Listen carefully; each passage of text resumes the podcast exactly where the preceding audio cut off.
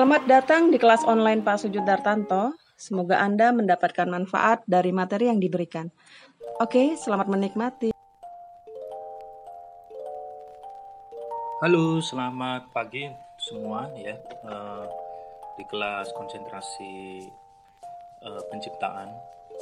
Uh, semoga kondisi kalian dalam situasi yang baik dan berharap segala sesuatunya jauh lebih baik ya sehingga kita tetap uh, memiliki kekuatan dan keyakinan bahwa semester ini bisa anda lalui dengan baik uh, dan sukses. Amin. Uh, misi perkuliahan hari ini saya ingin melanjutkan bagian kedua dari podcast saya yang pertama mengenai uh, metode ya dan teori pendekatan. Nah, seperti yang saya janjikan melalui WhatsApp bahwa apa yang mau saya ulas adalah berangkat dari eh, judul-judul uh, yang telah Anda buat pada saat kami minta Anda mengirimkannya melalui Edmodo di uh, ujian tengah semester. Nah, uh, saya ingin membuat uh, kategorisasi atau clustering di antara semua ini bisa dapat dipetakan menjadi tiga bagian. Ada di antara kalian yang berminat pada uh, seni pertunjukan, ya, uh, penciptaan seni pertunjukan, penciptaan seni rupa. Yang kedua, dan yang ketiga adalah penciptaan seni media rekam dan kategori yang tidak masuk ke dalam tiga-tiganya. Ini saya sebut uh, yang ekstra, ya. Nah, saya bisa sebut di sini yang masuk dalam kategori seni pertunjukan adalah uh, Mas Andi Ahmad, Mas Umar, Mas Sigri dan uh, Mas uh, Estapius Ryan. Kemudian yang di seni rupa adalah Mbak Ruli, uh, Mbak Hikmah, Mbak uh, Mas Dian Aji, Mas Eli Saputra, Mbak Rizky Zahra. Lalu yang seni media rekam adalah Mbak Amanda dan Mas Herlambang. Dan yang ekstra di antara ketiga itu adalah Mbak Yuha. Ya. Nah, eh, judul-judul yang telah dibuat ini sudah hampir mendekati ideal.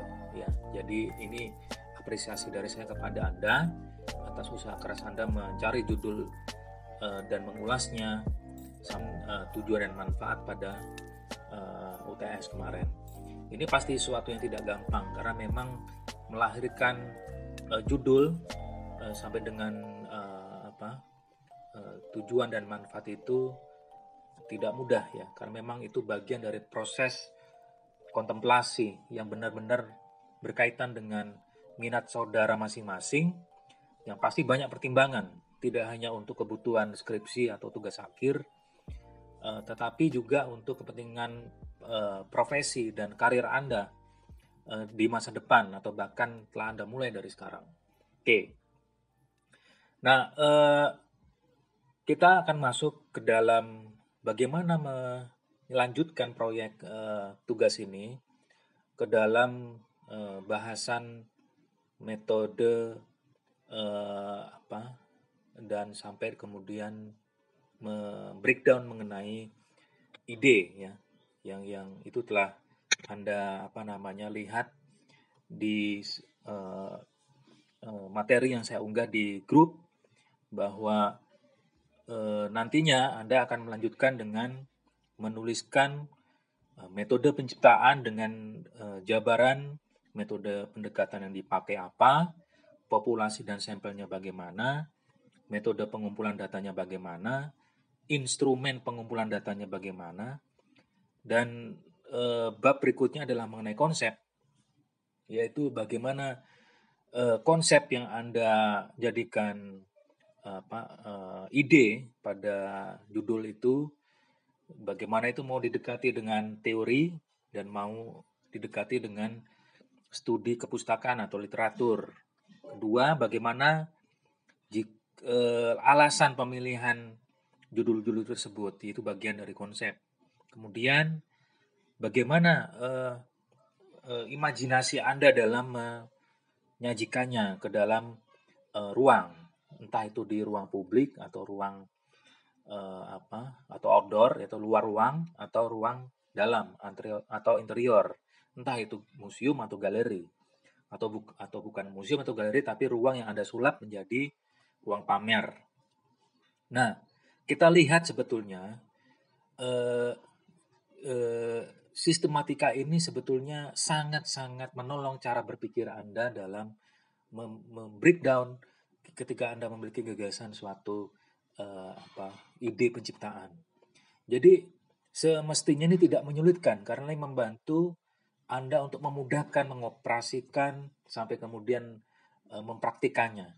Jadi sistematika ini uh, dirancang oleh uh, apa uh, peneliti-peneliti metode penelitian sekali lagi seperti yang saya ulas pada podcast sebelumnya tidak untuk membuat Anda jadi terbebani, tapi justru untuk membuat Anda semakin mudah dengan membuat uh, cara berpikir uh, cara berpikir yang lebih sistematis, lebih uh, terstruktur, ber, bertujuan dan uh, terarah ya. Dengan demikian Anda akan lebih uh, fokus pada uh, perancangan ini. Oke. Okay?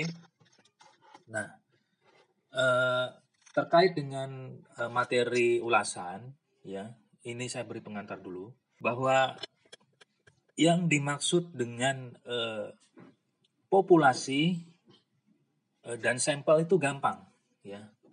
Jadi kalau misalkan anda ingat uh, pelajaran waktu anda SMK atau SMA, ya dulu ada ada apa namanya himpunan dan variabel ya himpunan dan di mana di dalam himpunan itu ada sejumlah uh, apa namanya variabel atau mungkin yang disebut sebagai uh, sampel. Uh, filosofinya adalah ya tentu saja sampel itu bagian dari uh, himpunan. Dengan kata lain sampel itu bagian dari uh, populasi. Nah Sebaliknya, tidak ada populasi tanpa ada sampel, ya. Ini eh, perlu disadari ketika Anda akan membuat eh, apa namanya ulasan mengenai apa yang dimaksud sampel pada tiap-tiap kasus pada Anda. Apa yang dimaksud dengan eh, sampel pada tiap kasus Anda yang berbeda-beda ini. Sekali lagi, tidak ada uh, populasi tanpa ada sampel dan sampel ini unit uh, yang mendukung adanya populasi ya. Nah, secara garis besar populasi dapat kita pahami sebagai keseluruhan objek yang menjadi perhatian kita ya. Besarnya populasi atau ukuran populasi berarti berujuk pada banyaknya anggota yang ada di dalam populasi ya. Contohnya misalnya populasi kota Surabaya adalah 6 juta Nah, populasi juga mencerminkan karakteristik dari objek yang menjadi studi. Ya, misalnya populasi eh, apa? Penderita AIDS, populasi pembaca majalah Kosmopolitan, ya. Dalam eh, apa namanya yang saya tengok ini beberapa judulnya juga misalnya pada apa eh, festival Bumi Rautnya si Andi Ahmad apa populasi di situ? Yaitu adalah eh, orang yang akan menjadi eh, bagian yang akan diikut sertakan ke dalam proyek penyelenggaraan bumi eh, Festival Bumi Riau ini. Ya. Jadi eh, definisikan masyarakat di situ itu disebut masyarakat apa? Itu populasi. Kemudian kalau Anda sebut nama-nama di situ Pak Gimin, Pak Giman, ya Bu uh, Bu uh, Siti, Bu Rahmat, itu sampel bagian dari populasi masyarakat uh, apa namanya seni pertunjukan kalau anda uh, uh, sebut itu yang anda maksud, ya. Uh, kemudian sampel yang lain misalnya pada uh, uh, kasusnya Mas Umar. Bagaimana pop, uh, populasi yang yang dalam judul penyelenggaraan Taman Sari Folk Music Sound of Delhi di kampung wisata Taman Sari. Nah ini uh, Mas Umar perlu termati siapa yang dimaksud dengan populasi di situ. Uh, apa yang jelas uh, orang yang nantinya Anda pakai ke dalam penyelenggaraan. Ya, jadi itu artinya masyarakatnya perlu Anda definisikan lalu kemudian Anda sebut nama-namanya. Uh, populasi juga, uh, juga tidak kita mengerti selalu berkaitan dengan sekumpulan orang. Nah, kemudian mengenai uh, sampel ya. Jadi ada berbagai jenis ya teori mengenai uh, sampling ini ya. Ada sejumlah teknik sampling beserta asumsi yang mendasari. Penguasaan teknik sampling, sampling di sini adalah sampel ya maksudnya ini bahasa Inggris. Sampling itu artinya mengambil uh, spesimen kalau dalam apa namanya uh, situasi virus COVID-19 ini ya orang kalau misalkan bilang uh, istilah spesimen itu ya tidak lain adalah teknik apa namanya sampling mengambil uh, apa namanya case atau kasus. Nah, uh, Pengusahaan teknik sampling adalah suatu kemampuan kunci dalam penelitian. Banyak orang kerap tidak mampu menggunakan teknik sampling dalam e, penelitian. Sebagian lagi bahkan tidak tahu letak kontribusi sampling dalam penelitian. Jadi e, teknik sampling, sampling ya selalu mengikuti karakter variabel atau domain serta populasi yang telah menjadi studi. Tidak pernah ada suatu teknik sampling ditetapkan terlebih dahulu tanpa memahami karakteristik variabel atau populasi. Ini yang saya sebut tadi, bahwa perlu Anda definisikan itu masyarakat yang Anda uh, lihat untuk menjadi bagian dari masyarakat, uh, dari penyelenggaraan ketoprak suluk ke kasulupan uh, kesulapannya si Mas Rizky misalnya ya. Apa itu populasi di sana? Ya, mungkin yang dimaksud Mas Rizky populasi di situ adalah sejumlah orang-orang yang nantinya akan dipakai ke dalam apa e, pertunjukan ketoprak sulapan ini. Nah, perlu didefinisikan ya Mas ya. Jadi itu e, arti populasi di situ apa gitu. Sehingga kemudian sem teknik samplingnya itu mudah Anda lakukan.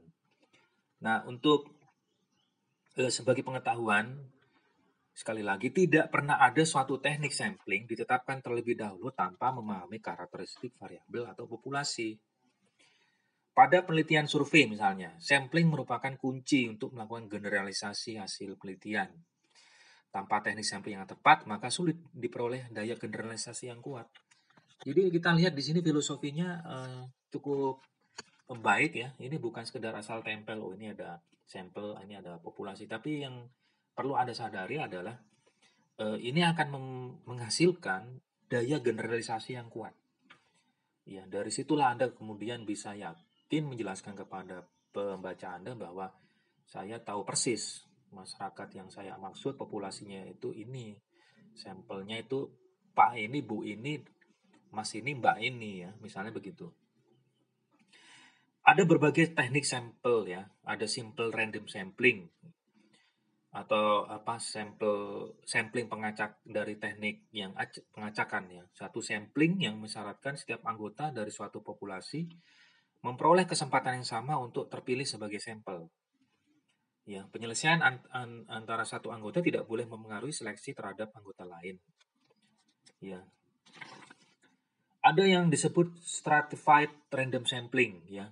Ini yang saya sebut kategorinya itu ada di bukunya Audifax ya. Jadi kalau misalkan uh, apa namanya, uh, Anda lihat bukunya pernah saya infokan ya pada awal perkuliahan ini penting. Makanya buku ini saya saya apa namanya, saya rekomendasi buat Anda baca. Ada stratified random sampling, yaitu kombinasi dari sampel lepas yang dipilih berdasarkan proporsi kelompok-kelompok homogen dalam suatu populasi heterogen. Ya, jadi prosedur ini bertujuan mengkategorisasi populasi yang heterogen ke dalam kelompok-kelompok homogen dalam populasi tersebut. Kelompok yang diperhitungkan dalam sampling harus dipertimbangkan dan ditentukan oleh karakteristik populasi dan penjelasan teoritis mengenai karakteristik tersebut. Ya.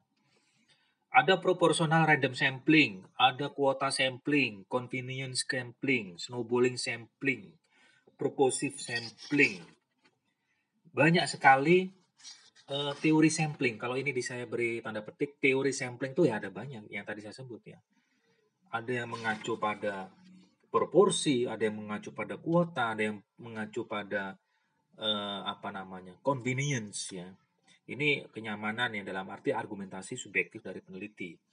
Ada snow, ada uh, yang mengacu pada efek bola salju, snowballing. Jadi di mana uh, teknik sampling ini uh, di mana suatu responden akan membawa pada responden lain. Jadi ini snowballing effects. Jadi uh, apa namanya menggunakan efek bola salju bahwa bisa dilakukan ketika ada asumsi bahwa permasalahan terlampau menyebar dalam populasi yang diteliti. Penyebaran ini bisa jadi laten maupun kelihatan nyata. Ada yang eh, kemudian ada yang mengacu pada purposif ya, eh, bahwa eh, peneliti tidak mampu mendefinisikan secara tepat teknis lab yang digunakan. Jadi sebagian meras, eh, sebagian eh, merasa bahwa dengan bersembunyi di balik term purposive sampling. Mengapa begitu? Eh, karena purposive sampling tidak dapat diterapkan sembarangan. Ada asumsi yang harus dipenuhi ketika Anda mengatakan bahwa sampling yang dilakukan adalah purposive. Ya. Ini aja ada 16 tipe ya, purposive sampling. Ada sampling yang bersifat ekstrim dan devian, sampling berdasarkan intensitas, sampling berdasarkan variasi maksimum, dan banyak sekali sampai 16. Jadi ini saya uh, anjurkan Anda untuk membaca hal ini ya.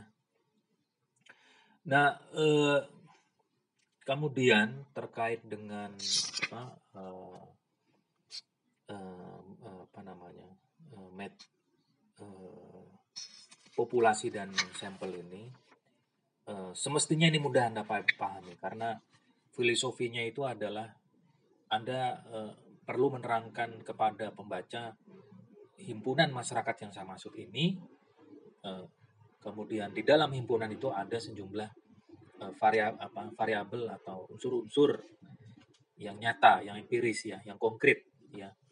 Uh, apa namanya orangnya ada sebut, kalau itu bendanya ada ada kalau itu benda dan perlu sebut nama bendanya. Kalau itu adalah uh, apa namanya? nama kota Anda perlu sebut nama kotanya. Pokoknya itu harus uh, apa namanya? nyata atau empiris perlu Anda eksplisit kan Anda nyatakan secara lugas ya sampelnya itu. Jadi jangan menggunakan kalimat yang atau kata yang bersembunyi tapi dia harus lugas yang disebut sampel itu. Ya, jadi uh, sampai di sini mudah-mudahan uh, Anda cukup paham.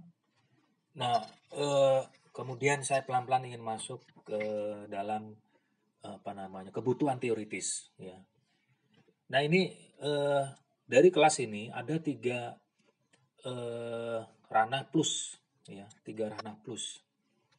Mengapa saya sebut tiga ranah plus? Tadi sudah saya kemukakan di depan. Sebagian anda ada yang ada empat orang yang tertarik pada ranah seni pertunjukan, ya. Ada lima orang tertarik pada ranah seni rupa, dua orang pada ranah seni media rekam, dan Mbak Yuha ini di luar itu, ya. Jadi ini tidak apa-apa, ya. Nah, saya ingin bahas satu persatu supaya ini lebih konkret ya uh, ulasan uh, perkuliahan online hari ini. Pada misalnya uh, Mas Andi, apa yang dimaksud kebutuhan teoritis di situ? Dari judulnya ini mestinya kelihatan penyelenggaraan Festival Bumi Reok. Ya, pembaca perlu Anda terangkan apa teori festival yang Anda maksud, kemudian apa namanya eh, konteks historis bumi reok itu bagaimana ini eh, apa namanya supaya pembaca paham lalu kemudian eh, yang belum kelihatan di sini ya ini sebagai catatan pada Mas Andi adalah anda itu punya ide apa? Ini belum tampak pada judul ya. Penyelenggaraan uh, festival bumi reok ya penyelenggaraan festival bumi reok memang sesuatu yang penting ya. Nah, tetapi ide anda pun uh, punya uh, apa nama ide apa di sana? Nah tapi mau maaf di sini saya ingin beri keterangan sedikit. Sebagian besar ada yang sudah sadar posisinya di mana dalam uh, penciptaan. Tapi ada juga yang tidak sadar. Uh, dalam arti dia di perancangan itu ingin menjadi siapa ya perlu eksplisitkan. Karena itu berkaitan dengan penentuan judul. Anda itu akan menjadi kurator kan di situ? Menjadi direktur artistik kah? Menjadi apa? Uh, event organizer kan di situ? Anda menjadi apa uh, promotor kan di situ? Jadi cek lagi Eh, kategorisasi profesi yang telah Anda pelajari di mata kuliah manajemen seni, eh, saya yakin itu sudah Anda kenali ya, berbagai jenis profesi. Nah, itu yang saya maksud, tolong itu disadari, lantas itu eksplisitkan, lantas itu kemudian harus muncul ekspresinya di dalam judul. Supaya clear, pembaca tahu, oh ini, si Andi Ahmad ini, eh, misalnya kalau misalkan dia clear sebagai judul, misalnya begini, judulnya, penyelenggaraan eh, apa namanya eh, kurasi eh, titik-titik penyelenggaraan Festival Bumi Reok di kawasan 0 km Jogja. Jadi kurasi itu dari situ tahu bahwa Mas Andi ini adalah akan menjadi kurator. Tapi kalau di sini dia akan terkesan sebagai penyelenggaraan apakah dia menjadi event organizer, ya. Jika ini yang dimaksud eh, apa namanya perlu itu diungkapkan di dalam latar belakang ya Kemudian Mas Umar, penyelenggaraan Taman uh, Sari Folk Music Sound of Delhi. Ya, Mas, ini tolong dicek di situ posisi Anda itu sebagai apa. Uh, anda punya dari judulnya berarti Anda sudah sadar bahwa ini saya sudah memiliki ide nih, yaitu Taman Sari Folk Music Sound of Delhi. Nah, itulah konsepnya Mas Umar yang perlu dijabarkan pada uh, apa namanya tahapan setelah metode dan sampel itu yaitu eh, apa nama ulasan mengenai ide atau konsep. Mas perlu eh, apa nama Mas Umar perlu mengulas sound of daily itu apa. Kalau misalkan diterjemahkan dalam bahasa Indonesia ini kan bunyi sehari-hari ya. Apa maksudnya bunyi sehari-hari di situ? Apakah itu satu genre musik? Atau e, kalau genre musik, genrenya apa? Atau itu kalau itu bukan genre musik, tapi itu adalah suatu apa namanya uh, suatu ide lain uh, dari yang buk, uh, apa uh, perancangan genre itu apa? Son of Delhi ya dari bunyinya aja udah kelihatan bahwa Mas uh, apa namanya Mas Umar sadar bahwa musik yang dia ingin uh, hubungkan adalah tentang folk ya musik sehari-hari. Nah uh, ini yang saya uh, apa namanya uh, uh, ingin tekankan bahwa pemilihan diksi ini penting ya. Dan pada kasus Mas Zikri penyelenggaraan ketoprak sulapan ya. Ini uh, seperti yang tadi saya ulas perlu disadari posisinya apa di situ. Ketuk, uh, tentu saja uh, apakah ini ide orisinil dari Mas Zikri tentang ketoprak eh, apa namanya kasulapan apakah memang ini ada pertama kali di dunia? Kalau tidak ada anda perlu jelaskan sejarah eh, ketoprak dan kesulapan.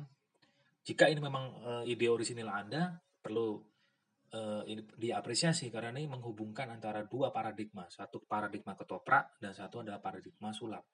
Yang satu seni tradisi yang satu adalah uh, seni populer ya saya pernah memberi kuliah mengenai apa be, be, be, perbedaan antara uh, budaya tinggi dan apa namanya uh, budaya rendah uh, apa bedanya dengan budaya tradisi apa bedanya dengan budaya populer ya. Apa yang anda lakukan dan dalam judul ini sudah ada bau-baunya budaya populer bertemu dengan budaya tradisi. Ini perlu Anda eksplisitkan ke dalam uh, konsep ya, ke dalam ulasan mengenai teori. Nah, jadi kelihatan bahwa ketoprak itu menginduk ke mana, kasulap menginduk ke mana. Oke. Pada uh, Estakius rakyat, penyelenggaraan pementasan komposisi musik karya sambung Panubra. Ini uh, komposisi musik uh, di situ jelas uh, apa namanya uh, membutuhkan teori musik ini saya kira Profesor Dana bisa memberikan apa namanya uh, tambahan materi ya terkait ini bahwa komposisi musik ya. Jadi uh, pembaca ingin tahu musik yang dimaksud di sini dalam dalam dalam genre apa perlu anda eksplisitkan apakah musik tradisi? Apakah musik apa namanya rakyat kerakyatan folk folk. Yang tadi uh, Mas Umar dengan sadar dia bilang ini folk musik itu jelas berbeda dengan musik rakyat di situ jelas berbeda dengan uh, musik tradisi ya. Bukan gamelan lah. Uh, juga uh, tapi juga bukan uh, apa namanya musik populer. Nah perlu anda sadari mas Umar ya uh, bahwa anda itu masuk ke dalam uh, genre musik kerakyatan folk ya. Jadi pahami sendiri pahami betul arti folk di situ apa. Catatan untuk Mas Ryan bahwa eh, komposisi musik di, miliknya si Sambung Panumbra ini dalam genre apa ini harusnya muncul di dalam eh, apa namanya eh, judul yang biar anda eksplisit ya. Dari situ anda kemudian mengolah eh, apa namanya kebutuhan teorinya eh, sampai di sini saya ingin berikan garis bawah bahwa eh, kebutuhan teori yang dimaksud ini sekali lagi begini eh, logika apa namanya filosofinya. Uh, anda boleh mengajukan ide, cari apa namanya uh, uh, teorinya. Ingat teori itu ada seperangkat kata dan kalimat yang memiliki daya jelas yang cukup kuat. Uh, kalau itu membantu, wah clear ya diksi yang anda gunakan dalam judul. Tapi kalau misalkan itu membebani, tinggalkanlah ya. Tapi kalau itu semakin menginspirasi, hati-hati ya. Jangan sampai dari situ Anda kemudian mengubah judul lagi ya, akan nggak akan nggak akan selesai nantinya ya. Jadi pinter-pinterlah memilih teori ini ya. Saya udah bilang sejak awal eh, bergaulah dengan buku-buku yang memiliki muatan teoritis ya. Saya pernah ulas ini di eh, apa namanya filsafat seni juga. Eh, dengan begitu Anda sudah punya referensi teoritis yang cukup banyak ini yang saya ulas tadi masih dalam teori kebudaya ya, belum teori estetika. Jadi kalau misalkan um, mau disadari Mas Umar ini akan memakai estetika apa namanya kerakyatan. Bumi Reok ini kayaknya kerakyatan punya Andi Ahmad, punya Rizky ini adalah estetika tradisi bertemu dengan estetika populer. Kemudian Mas Ryan saya belum tahu ini orang genrenya apa ya.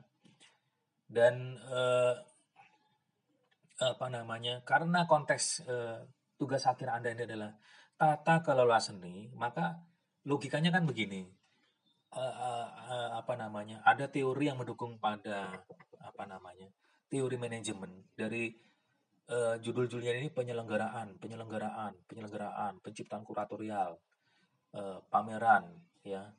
Dari situ aja kebutuhan bahwa teori uh, manajemen ini perlu uh, Anda panggil ya untuk Anda ulas di bagian teori dan konsep. Kemudian berkaitan dengan seninya, ini kan kelihatan dari uh, materi ya subjek yang saya bilang kemarin. Ada judul itu mengandung dua hal yaitu aspek formal dan aspek material. Nah, yang disebut aspek material ini kelihatan uh, apa nama kebutuhan teori estetika yang Anda panggil itu apa ya. Kalau ada pertanyaan, Pak, kayaknya nggak ada semua deh nih kayaknya estetika saya itu paling orisinil deh. Wah, luar biasa ini berarti Anda. Anda menjadi pencetus apa namanya estetika baru dengan apa namanya proyek perancangan ini atau proyek uh, penciptaan ini. Tapi ini sekali lagi jarang ya terjadi ya. Biasanya ada anggapan orang mengatakan bahwa uh, all has been theory theorized ya. Semua telah diteorikan bahkan oleh para uh, apa namanya pemikir ya. Nah di situlah kita tuh asiknya dalam membuat eh, apa namanya tugas akhir begini sekaligus kita juga mengaruhi pada teori testing. Coba ini, oh iya bener ini cocok nih. Coba ini, kok nggak cocok ya? Coba ini loh. Kok ini jauh lebih menginspirasi lah. Coba ini, wah ini kok nggak gaduh antar teori. Makanya saya sudah bilang eh, baca lagi buku-buku metode penelitian karena buku-buku metode penelitian itu menginduk pada uh, sejarah perubahan perkembangan teori uh, dan itu dari yang semula positivistik menjadi post positivistik dari yang semula strukturalis menjadi post strukturalis jadi anda jangan sampai salah kamar ini teori ini menginduk uh, apa namanya ke paradigma positif positivistik atau post positivistik atau menginduk pada strukturalis atau post strukturalis ya. Setiap paradigma itu menghasilkan konsekuensi teoritisnya. Jika Anda kemudian nabrakin itu terjadilah eh, tabrakan paradigma ini terjadi pada eh, Mas Rizky. Paradigma apa namanya? Eh, tradisi dan paradigma populer ini dua hal yang bertolak belakang. Tapi tidak apa-apa. Ini perlu dicari alasan teoritisnya. Misalnya saya bantu. Di dalam teorinya Sim, uh, Roland Barthes atau Roland Barthes dalam uh, buku Semiotika Negativa karya ST Sunardi, di situ ada konsep namanya uh, transgresi kreatif, creative transgression. Yaitu adalah uh, kurang lebih beginilah suatu hal baru itu akan muncul ketika ada dua paradigma yang terhubung. Ya. Misalnya paradigma musik hip hop ketemu dengan paradigma musik eh, apa namanya eh, tradisi. Itu kita lihat pada hip hop foundation. Ya, jadi lagu eh, backsoundnya hip hop eh, dinyanyikan dengan hip hop, tapi liriknya Jawa. Ya, jadilah menciptakan satu estetika baru. Ya inilah yang mungkin sedang akan dilaksanakan oleh Mas Rizky, Mas Sikri, ya. Nah, saya ingin lanjut ke kasus seni rupa nih. Tapi tadi eh, itu kasus seni pertunjukan yang pasti selagi saya ingatkan, pasti teori seni pertunjukan pasti Anda butuhkan, ya. Itu perlu Anda ulas juga. Ada eh, Mas Andi, Mas Umar, Mas Rizky, Mas eh, Rakyat ini selain Anda panggil teori manajemen, teori estetika, kemudian Anda panggil juga seni teori seni pertunjukan, pasti sudah pernah dihantarkan ya. Kemudian untuk seni rupa, ada lima nih. Mbak Ruli, Mbak Hikmah, Dian Aji, Eli, dan Rizky. Ya. untuk uh, Mbak Ruli, Mbak Ruli, penciptaan kuratorial pameran seni rupa Aku Bisa sebagai media dalam penyaluran kreativitas anak. Clear ya. Posisinya apa? Kurator eh, pameran seni rupa kategorinya berjudul Aku Bisa sebagai media dalam menyalurkan pendidik kreatif anak jelas segmentasinya anak-anak ini judul yang baik nah tentu saja karena Mbak Ruli aktif melakukan konsultasi sebelum COVID ya ini juga catatan yang lain ini memang kalau tidak konsultasi akibatnya ya begini ya ada yang judulnya kurang masih menurut saya masih kurang ada judul yang sudah ideal mendekati ideal lah ya. Inilah hasil konsultasi ya kalau enggak ya akan uh, anda akan rugi sendiri nanti.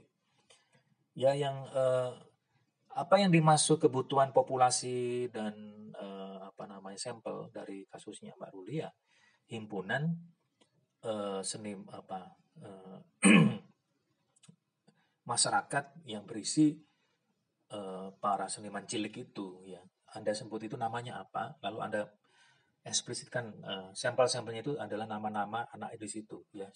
Clear ya. Kemudian masuk ke teori dan uh, teori dan apa uh, uh, mengenai ide dan teori ya di tahap berikutnya ini itu adalah kebutuhannya jelas apa namanya teori seni rupa ya estetikanya anak-anak itu bagaimana sih ya Mbak Ruli jadi kalau misalkan Anda coba buka lagi referensi mengenai kan pasti beda estetikanya estetikanya orang dewasa sama estetikanya anak-anak itu beda. Saya pernah menginfokan mengenai kuras kuratorial pameran anak-anak di Galnas ya. Tolong ingatkan saya lagi karena kalau, kalau tidak salah itu sudah dalam bentuk PDF. Anda perlu membaca ulasan kuratorial. Nah itulah yang saya sebut tulisan kurator yang baik itu adalah mengulas dengan komprehensif konten pameran. Jadi bisa dijadikan acuan. Jadi enak ya. Anda perlu lihat lagi sehingga kemudian Anda punya teori estetika anak-anak itu. Eh, apakah ekspresi anak-anak itu berbeda dengan ekspresi orang dewasa? Dan kalau memang ketemu genrenya itu dalam eh, genre apa tuh kreativitas anak-anak yang Anda eh, jadikan sebagai objek penelitian. Ya. Kemudian eh, kurator ya perlu Anda ulas lagi teori mengenai kurator, mengenai kuratorial yang di situ kemudian apa yang dimaksud dengan pameran, pameran seni rupa, terus ide mengenai aku bisa itu dalam arti apa di sana Anda perlu jelaskan. Eh, kalau dilihat dari judulnya konotasi yang muncul adalah sesuatu yang optimis ya, membuat harapan ya. Eh, mengapa ini eh, Anda melahirkan judul ini Anda perlu ulas. Pada eh, Mbak penciptaan kuratorial pameran seni lukis visualisasi situs budaya di Kota Gede. Ya, ini sudah sangat sekali intens ya anunya apa namanya konsultasinya. Dan dari situ kelihatan bahwa yang tadi saya se- sebut ya bahwa ini eh, genrenya adalah eh, estetika eh, warisan budaya ya. Baik mah perlu eh, apa keluar masuk ke dalam literatur catatan juga untuk yang lain juga ya ke literatur atau pustaka yang terhubung dengan apa namanya estetika eh, yang terkait dengan cagar budaya. Itu kan jelas eh, estetika yang berkaitan dengan eh, apa namanya. Kalau kita lihat dalam relief-relief ya dalam candi-candi itu kita akan eh, artikan dalam arti apa tuh estetika di situ. Apakah populer nggak mungkin ya. Eh, apakah kerakyatan ya. Apakah itu tradisi? Tolong itu dicek lagi sehingga Anda punya kekuatan untuk meyakinkan kepada pembaca ini posisi estetikanya di sini, Pak. Nah, itu. Jadi eh, jadi kurator Anda juga pasti kuat untuk mengajak para seniman itu. Saya disuruh ngapain sih, Mbak? Anda ini saya minta untuk membuat, respon situs budaya di kota gede. Oh, ternyata itu situs budaya dalam eh, apa namanya kekuasaan Mataram ya. Kalau gitu eh, apa namanya eh, terkait dengan itu Anda perlu bantu senimannya untuk berkenalan dengan referensi yang mendukung ya. Kemudian pameran busana dan dengan konsep kontemporer dan eksperimental miliknya Dian Aji. Ya ini teori yang dibutuhkan eh, eh, apa namanya eh, teori busana ya. Nah, teori busana itu bagaimana? Dengan konsep kontemporer itu dalam arti apa? Dan eksperimental itu dalam makna apa? Yang Anda bikin judulnya ini masih apa namanya? masih formal ya. Saya belum melihat ini konten judulnya memiliki muatan aspek materialnya mana ya. Kalau Anda tahu perbedaan ini mestinya Anda paham yang saya maksud. Ini PR buat Anda ini judulnya masih gantung. Pameran busana dengan konsep kontemporer eksperimental itu titik titik duanya itu dalam eh, apa namanya ide bagaimana terus yang dimaksud eh, apa eh, eh, apa namanya objek material yang anda angkat itu apa belum tahu nih saya. Tapi yang jelas kebutuhannya di sini adalah teori kontemporer ya jelas merinduk pada paradigma poststrukturalis post positivistik karena ada eh, apa namanya arti kontemporer di sini. Estetikanya jelas estetika kontemporer bukan estetika modern ya. Ini masuk dalam estetika postmodern. Anda perlu cek lagi nih teori-teori postmodern dan teori kontemporer. Eh, pada Eli kuratorial pameran lukisan komunitas perupa Blitar nah ini eh, posisi Eli sepanjang saya tahu dia akan menjadi posisi kurator maka yang dibutuhkan adalah teori kurator teori pameran kemudian lukisan komunitas perupa eh, Blitar. Cuma belum nampak ini judulnya apa ini. Ide kurasinya kan harus cirinya adalah pada eh, apa namanya ide yang mau di di apa ya dikupas ya. Kalau anda cuma buat pameran lukisan komunitas perupa Blitar tanpa anda menjadi kurator, tentu itu sudah bisa dilaksanakan. Tapi karena anda menjadi kurator dan anda punya ide, maka idenya apa tuh? Apakah misalnya kuratorial eh, corak surrealisme dalam lukisan komunitas perupa Blitar? Jelas. Eh, populasinya adalah para pelukis komunitas para pelukis di komunitas perupa Blitar. Sampelnya adalah orang-orang yang memiliki corak lukisan surrealisme. Jadi ide kurasinya belum nampak Mas Eli ya. Tolong ini eksplisitkan Kemudian pada Rizky Zara, penciptaan kuratorial dalam pameran seni jalanan untuk mengubah persepsi masyarakat yang semula negatif menjadi positif. Ini eh, posisinya menjadi kurator, kemudian eh, genre yang diangkat adalah eh, seni jalanan, yang pasti estetikanya ini adalah estetika apa namanya eh, eh seni jalanan ya, street art aesthetics. Ini ada ini dia bu, Mas uh, Mbak Rizky ini tidak dalam uh, apa namanya frame bahwa dia adalah estetika tinggi ya seperti yang di galeri tapi dia ingin ada di ruang publik. Judulnya ini adalah untuk mengubah persepsi masyarakat yang semula negatif menjadi positif. Maka ukurannya apa tuh untuk dari negatif menjadi positif? Uh, ketika Anda mengatakan itu oke okay, ini negatif dan itu positif, ini Anda perlu ukuran dan ukuran itu pasti Anda membutuhkan teori persepsi ya.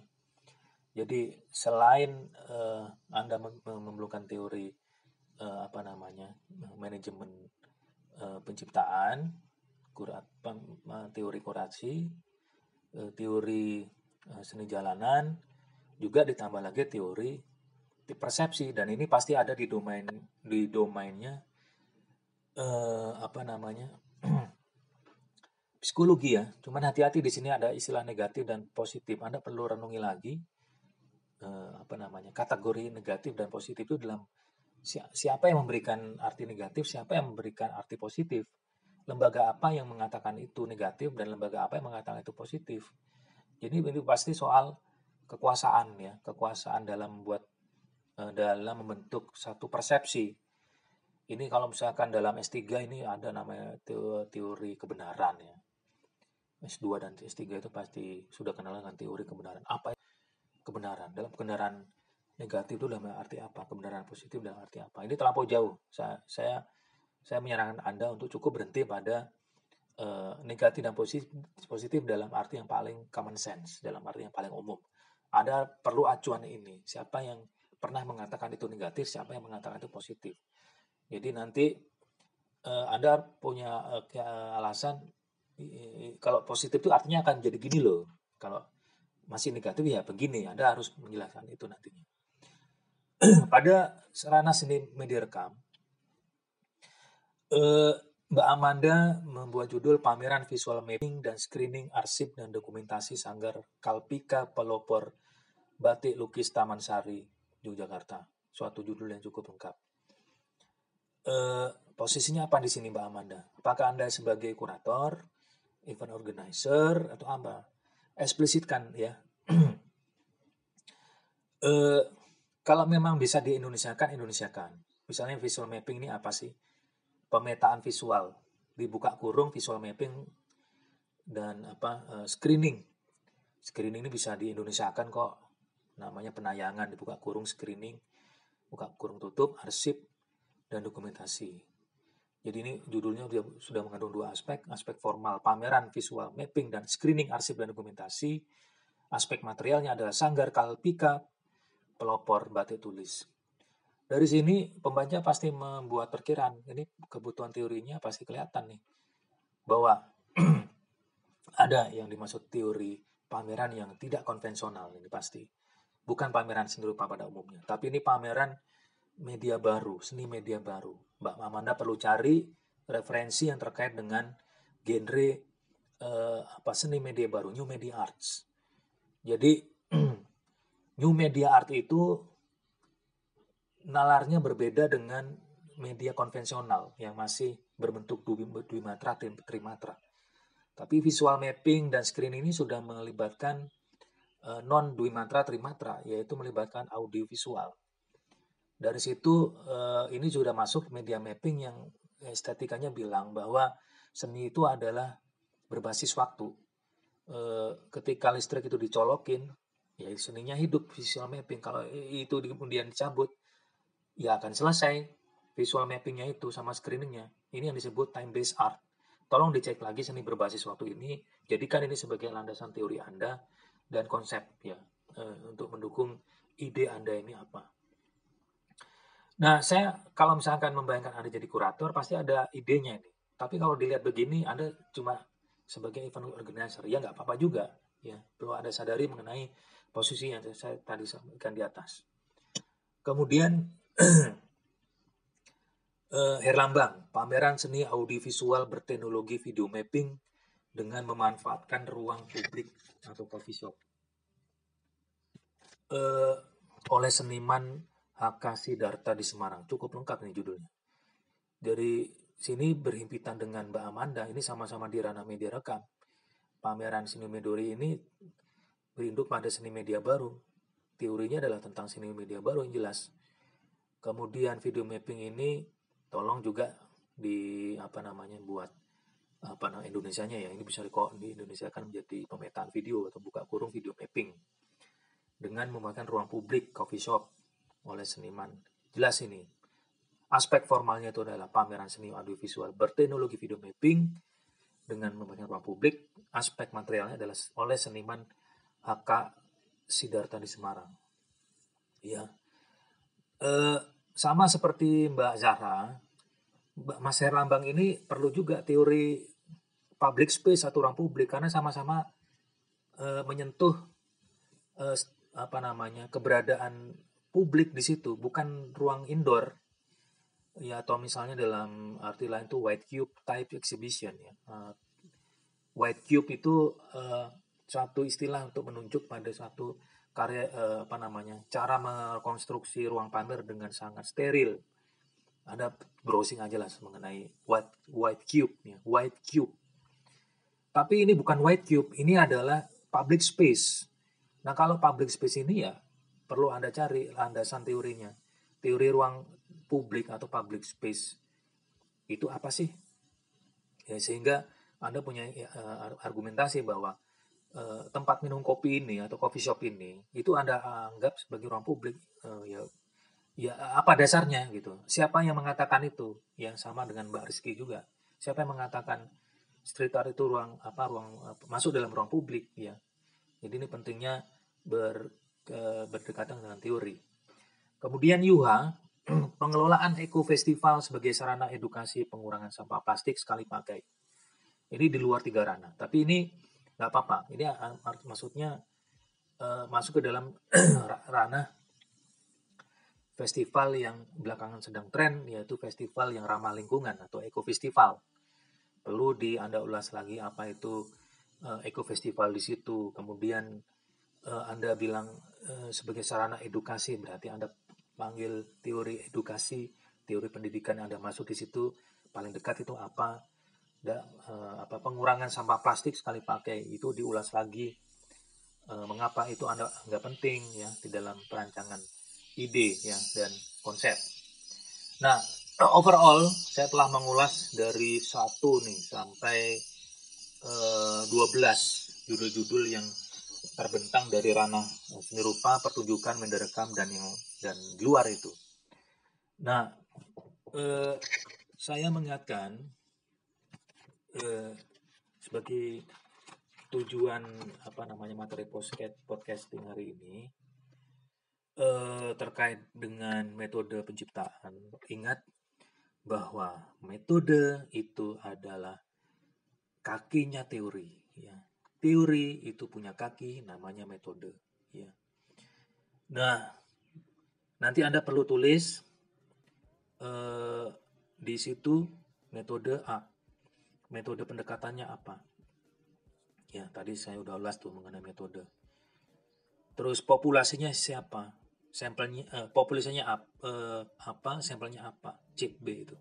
Yang C metode pengumpulan datanya bagaimana? Metode pengumpulan data itu bagaimana? Di eh, di Metopen itu eh, banyak telah diulas mengenai metode pengumpulan data. Ya, eh, Anda perlu buka lagi catatannya tuh. Ada yang berdasarkan angket, ya, ada yang berdasarkan observasi, ada yang berdasarkan apa interview, ya, dan apa namanya masing-masing ini memiliki eh, jabarannya ya observasi itu ya Anda melihat langsung ya menggunakan e, lima indera Anda. E, begini, e, saya paham bahwa situasi ini ke depan pandemi ini kapan selesai kita nggak tahu. Anggap aja ini uh, murni akan kembali normal itu pada uh, tiga atau empat tahun ke depan itu mungkin anda kalau nunggu nggak lulus lulus ya. Nah perlu anda kreatif. Bagaimana metode ini tetap anda lakukan ya. Sekarang itu ada namanya literasi metode yang baru terkait dengan COVID ya. Kalau anda butuh wawancara, anda lakukan wawancara itu dengan cara uh, melakukan secara online ya melalui melalui WhatsApp, melalui telepon, melalui Zoom. Kalau Anda melakukan observasi, lakukan itu secara audiovisual juga melalui Zoom. Saya kira itu bisa ditempuh.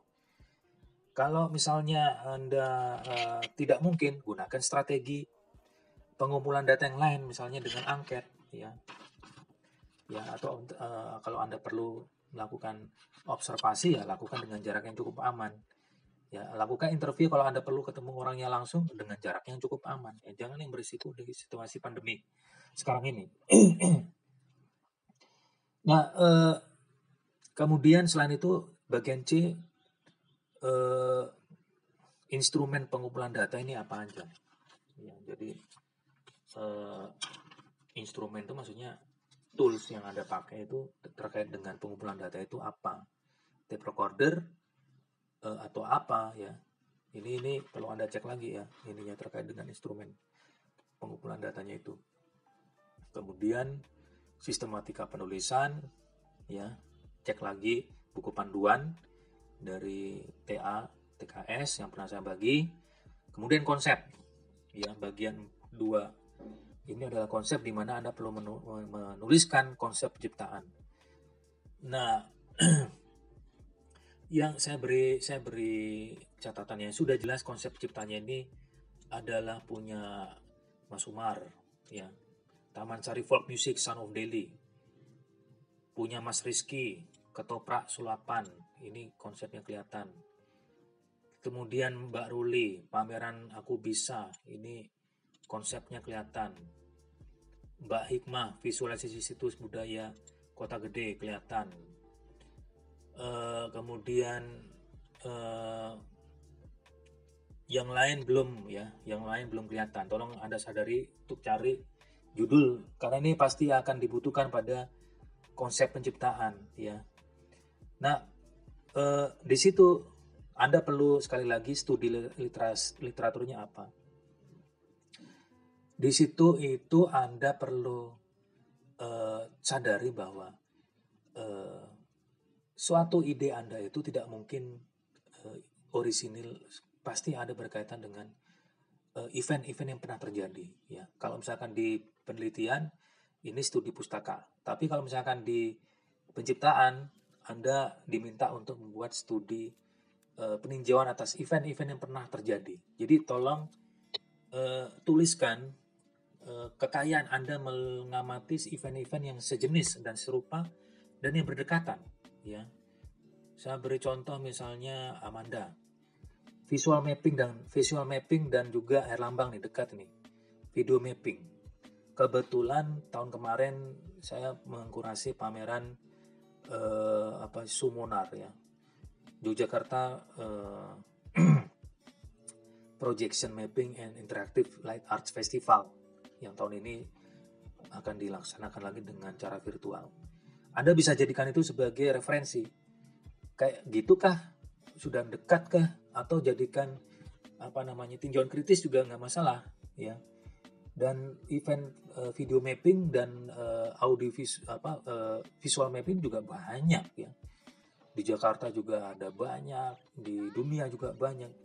Cari yang kebutuhan literasi di literat tinjauan literatur di sini uh, cari yang berdekatan, cari yang relevan, yang kurang lebih itu ada yang bisa katakan, oh itu kayaknya dekat-dekat deh sama yang aku mau deh.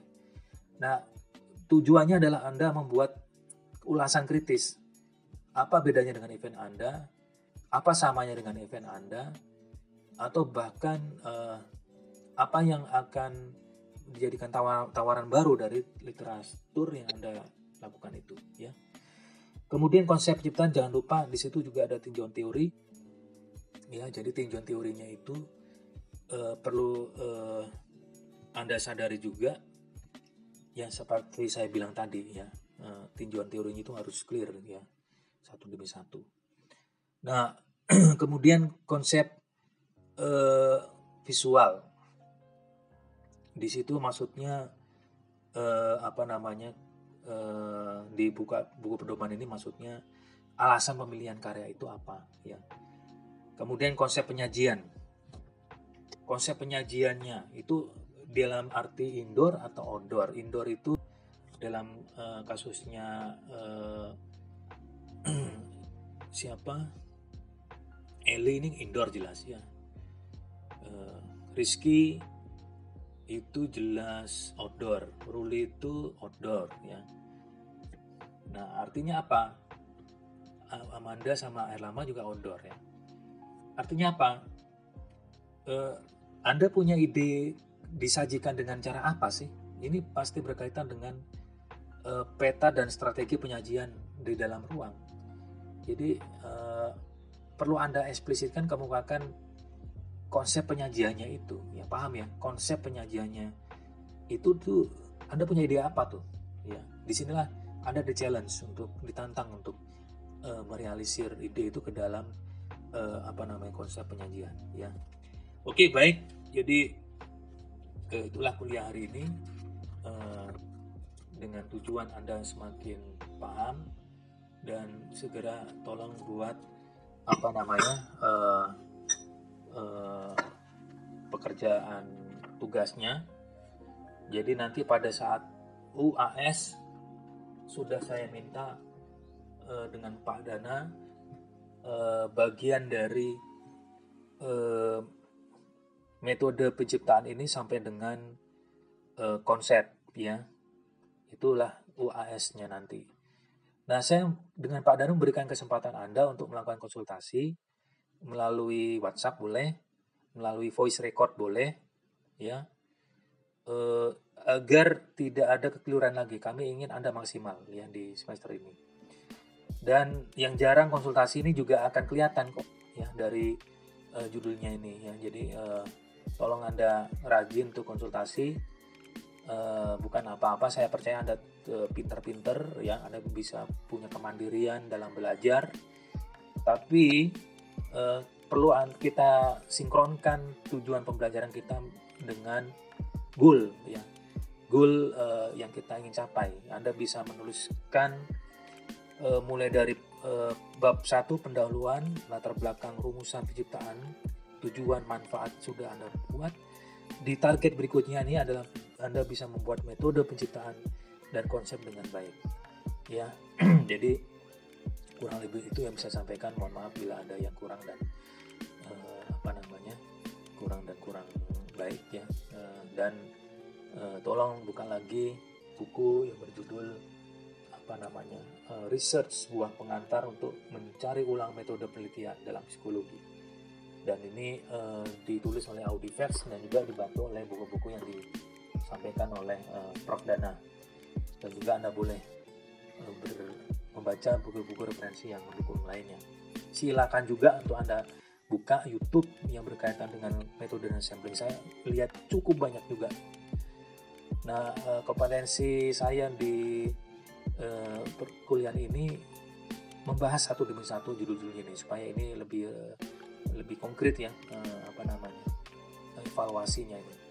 Baik demikian dulu uh, uh, apa namanya uh, sajian online hari ini semoga anda terus semangat uh, dan jangan patah semangat ya karena anda punya misi untuk sukses di semester baru di tengah situasi yang kita tahu menyedot banyak perhatian. Semoga Anda terus dalam kondisi baik, dalam kondisi uh, sejahtera. Amin. Demikian yang disampaikan oleh Pak Sujud Dartanto. Semoga Anda mendapatkan manfaat dari apa yang disampaikan oleh beliau. Jika ada pertanyaan uh, dan tanggapan, silahkan menanyakan langsung pada nomor WhatsApp-nya.